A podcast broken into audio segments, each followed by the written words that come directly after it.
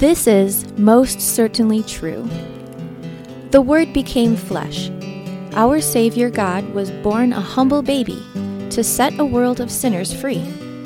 He became a person so that he could save people like us. And because he lived and died in our place, now we have a promise of life forever in heaven.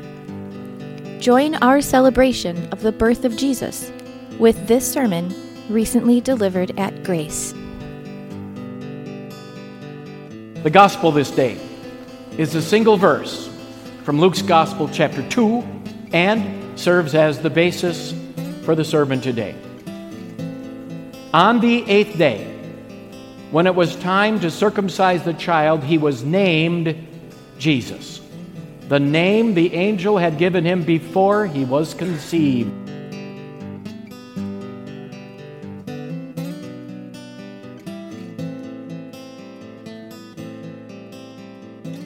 What's in a name? That which we call a rose by any other word would smell as sweet. Oh. So swooned Juliet in Act 2, Scene 2 of Shakespeare's famous Romeo and Juliet. What's in a name? she asked. Romeo was in the Montague family, arch enemies with Juliet's Capulet family. Why should a name stand in the way and interfere with young love? If Romeo had any other last name, would that really change who Romeo is? If a rose were called a skunk flower, would that really change how a rose smells? What's in a name? Sweet sentiments from the star-crossed lover, but I think you and I know better. In theory, her soliloquy sounds ideal, but you and I know names are of the utmost importance. Names identify who you are. You're Michael. You're Maya. But names just don't represent your identity. Often, then, names bring with that everything about you your characteristics, your qualities, your accomplishments. So if you say a name like Michael, but you add Michael Jordan or Michael Jackson, or you say Maya Angelou, that brings all kinds of other thoughts along with that name and identity. Sometimes names are used to pass down a family tradition or legacy, like Henry IV or V or VIII or Martin Luther King Jr. It seems today that, that, parents still sometimes, occasionally, will pick special names for those kinds of reasons, but perhaps naming is a bit more arbitrary these days. Parents may flip through books, I know we did, looking for names that sound good or that may be popular and trending.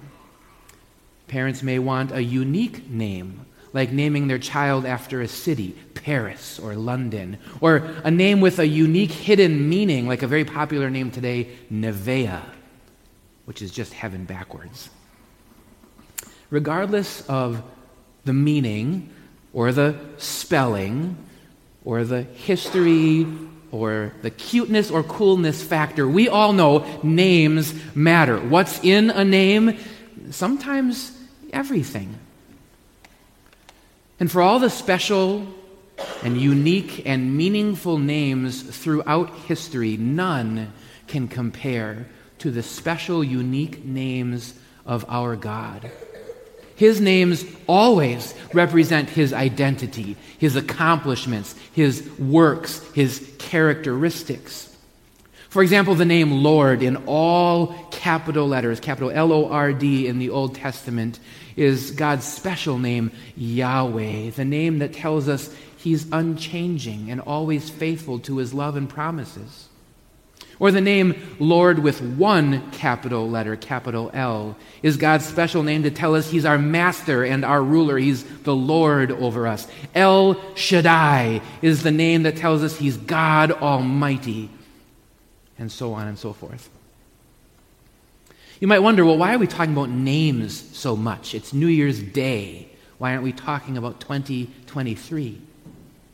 Well, since we celebrate the birth of Jesus on December 25th, the eighth day of Christmas, and I hope you know that song is about the days after Christmas, not before. The eighth day of Christmas would be today, January 1st. And why is that important? Well, in the laws that God gave to Moses and the Israelites, the eighth day was the day that all Israelites were supposed to circumcise their baby boys, and they received their official names. And so today, January 1st, would be that day. Luke has just one verse. In fact, it's the only verse in the entire Bible about this event. It's just one little short verse, and yet there is so much for us to think about with this one tiny verse. Like, where are Mary and Joseph right now? Are they still in Bethlehem? Probably.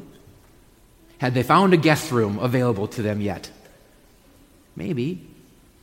In those first eight days, did they have a chance to, to clean up and wash off the filth of the stable and the stench of all those animals? We hope so. Had they done Caesar Augustus's census yet? How long were they going to be in Bethlehem? How long before they returned home north in Nazareth? Why is this circumcision and naming thing such a big deal? Didn't they have other stuff to worry about? And why this name? Why not Joseph Jr.? Why not the name of Joseph or Mary's father? Why not why not a classic biblical name from their lineage like Abraham or Jacob or David? What's in a name? It's just one short verse. But in that one verse, Luke tells us everything we need to know about this special day. Listen again to that one verse Luke 2, verse 21. On the eighth day, when it was time to circumcise the child, he was named Jesus, the name the angel had given him before he was conceived. Everything happened just as God had commanded. Do you remember that short little verse from Christmas time when the angel Gabriel appeared to Joseph and said this? She will give birth to a son, and you are to give him the name Jesus, because he will save his people from their sins.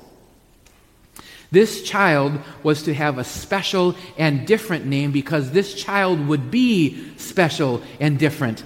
God Himself gave the name for His own Son, Jesus, a name that means the Lord, Yahweh, saves, or sometimes simply just salvation or Savior.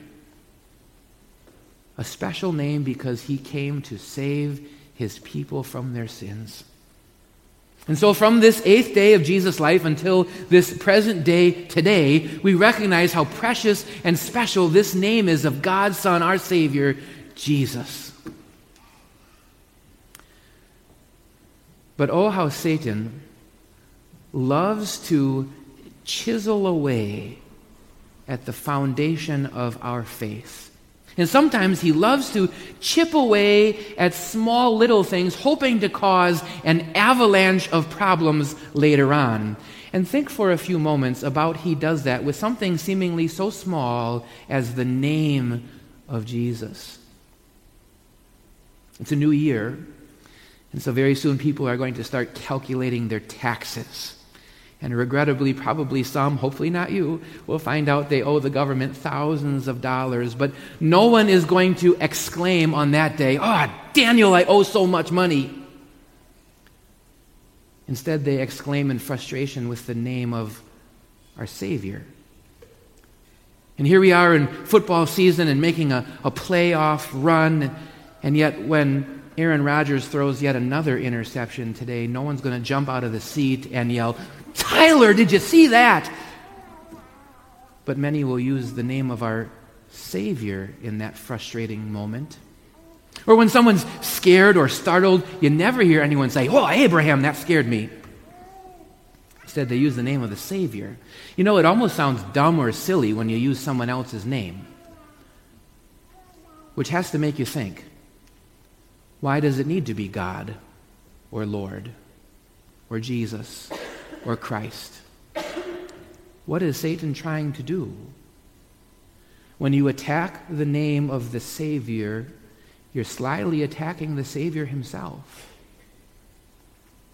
But then again, it's not just about the words that come out of our mouths and how we may use the name of our Savior Jesus. You, we, are Christians, Christians, which means we bear the name of Jesus the Christ. Which also means that everything we say and everything we do reflects back on the name of Jesus, whose name we bear. As Martin Luther would say, we are many Christs in this world. So, Christians, how did your New Year's Eve partying reflect back on the name of Jesus? How did your social media usage in 2022 reflect on the name of Jesus? How did what you say about your family after they leave your house for Christmas reflect on the name of Jesus? Or how about what you do in the privacy of your own home when no one else can see? Or what you do behind the back of your coworkers or your boss? Or maybe what you would have thought or said out loud or posted on Twitter about airport and airline workers this last week? There is never a time when we do not represent the name of Jesus. Never. As Christians, we always, in what we think and say and do, we always bear and reflect back on the name of Jesus the Christ. And I don't know about you, but for me, that is a scary thought because I know how little I live up to the name of Jesus. And I know how often the name I represent is closer to that of Satan than it is to that of my Savior. And this is why we need Jesus. This is why God needed to send his son to this world so that he could do just what the angel Gabriel announced save us from our sins. And thank God that Jesus was able to live up to his name, the Lord saves. That's why this short little verse is of utmost importance. Mary and Joseph certainly had plenty of things on their minds with a new baby in a, a town that's not their hometown as a young family, but they were very careful to observe God's laws and commands. Jesus was circumcised just as he was supposed to. Jesus was named just as they were told to name him. This one short little verse is the first recorded incident of Jesus the Savior keeping God's laws for you. And this one short little verse is also the first time, but not the last time, that Jesus the Savior shed blood for you. What a short little verse, but so critical. If Jesus was circumcised on the ninth day or, or the tenth day because Mary and Joseph thought, you know, we're just kind of busy right now, or if they named him after some hot and trending name in Jerusalem instead of Jesus, or, or later on, if Jesus was not presented in the temple on the 40th day with a purification sacrifice for his mother, or, or if Jesus didn't appear with passion and zeal for his father's house as a 12 year old boy, like we have pictured so beautifully in our stained glass window, or if ever at any moment in his life Jesus had a misstep, then he would not be Jesus the Savior because he would not be good enough. He would have fallen short, just like the rest of us. Praise God that Jesus did live up to his name, and the Lord saves because Jesus was and is perfect a fully righteous life that stands in your place, that covers over you in God's sight. And that holy and righteous, that perfect life, he was able to then offer as a sacrifice, perfectly paying for all of your sin and all of your missteps. If Jesus' circumcision was the first time he shed blood in keeping God's laws for you, Jesus' crucifixion was the last time he shed blood for you because you couldn't keep God's laws. Jesus is the Savior with a perfect life and a payment for sin for you and in your place. It's Jesus and only Jesus. Only Jesus has lived that perfect life. Only Jesus died for you. Only Jesus could make that payment. Only Jesus has risen from the dead in victory. Not Muhammad, not Siddhartha Gautama the Buddha, not Shiva, not Vishnu, not Confucius, Jesus and only Jesus. And that's why Peter, filled with the Holy Spirit on the day of Pentecost, said this in Acts chapter 2 Salvation is found in no one else, for there is no other name under heaven given to mankind by which we must be saved. What's in a name? There's salvation in the name of Jesus. And the amazing thing, friends, is that work of Jesus, his saving work, is given and transferred over to you by his grace. And that happens at our baptism when we are clothed with Christ, just as we heard in that second reading today from Galatians. At your baptism, you were literally marked. The pastor made the sign of the cross, marking you as one redeemed by Christ. And then you were baptized in the name of the Father and Son and Holy Spirit. That was the moment that you were Christed, or as we would say, christened. And you took a new name and identity, belonging to God, child of God, washed clean in God's sight. The Apostle Paul wrote about that to the Corinthians after listing many ways in which we fall short and sin. Here's what Paul said And that is what some of you were. But you were washed, you were sanctified, you were justified in the name of the Lord Jesus Christ and by the Spirit of God. What's in a name? There is a new identity for you in the name of Jesus. And our God wants you to enjoy that identity now and for all eternity. He doesn't want you to identify with Satan. He doesn't want you to be lost to eternity in hell with the devil. He wants you to have peace with him now and for all eternity. And that's why he sent his son Jesus. That's why he gives us his very words in the scriptures so we can know about Jesus. Listen to what the apostle John says. These words are written that you may believe that Jesus is the Messiah, the Son of God, and that by believing you may have life in His name. What's in a name? There's life now and forever in the name of Jesus. And that life, my friends, can completely change your experience in this world. Will you still suffer? Will you still get sick? Will there still be tragedy, trial, and persecution? Oh, yeah. In a sinful world with other sinful people, yes. But we have a peace that surpasses and transcends all understanding. Because we know that we have a powerful connection to our God as His children. Listen to the words of Jesus Himself as He talks about this. Jesus said, I will do whatever you ask in my name so that the Father may be glorified in the Son. You may ask me for anything in my name, and I will do it. You have a good relationship with God, named as a child of God. So, Christians, go ahead, ask away.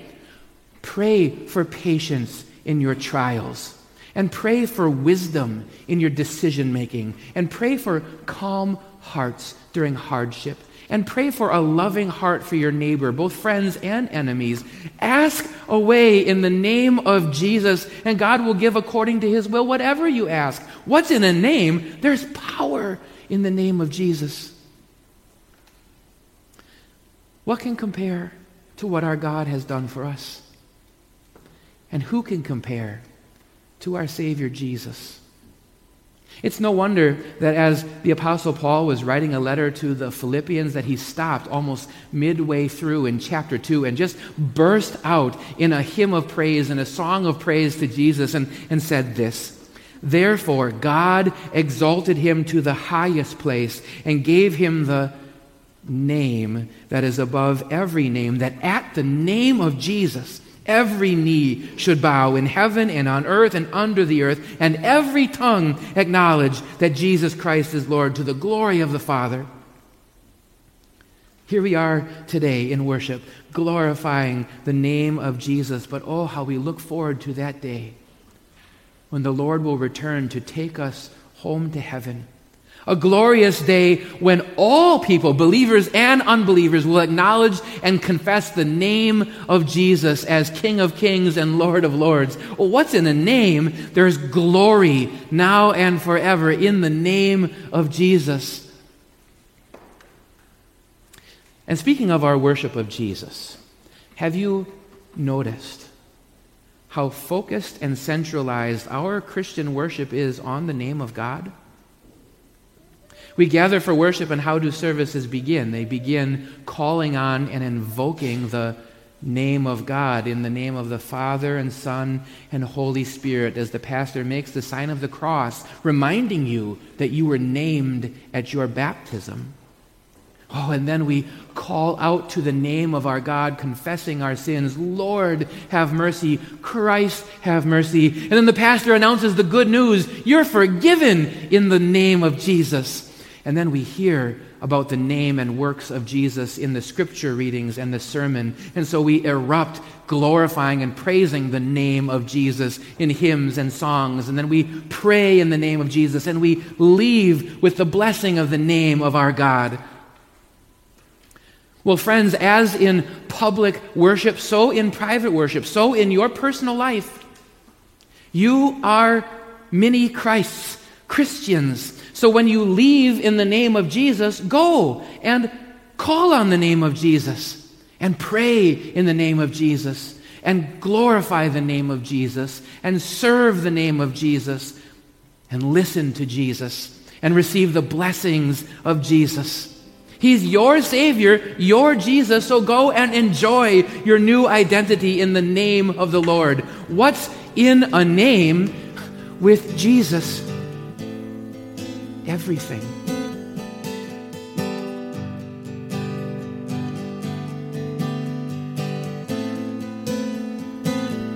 Thanks for listening. To learn more about God's grace, to support the work that we do to proclaim the love of Jesus in Milwaukee and around the world, and to find our schedule of special worship services, please visit www.gracedowntown.org today. And we'd love to have you join us for worship sometime soon. This grace is for you.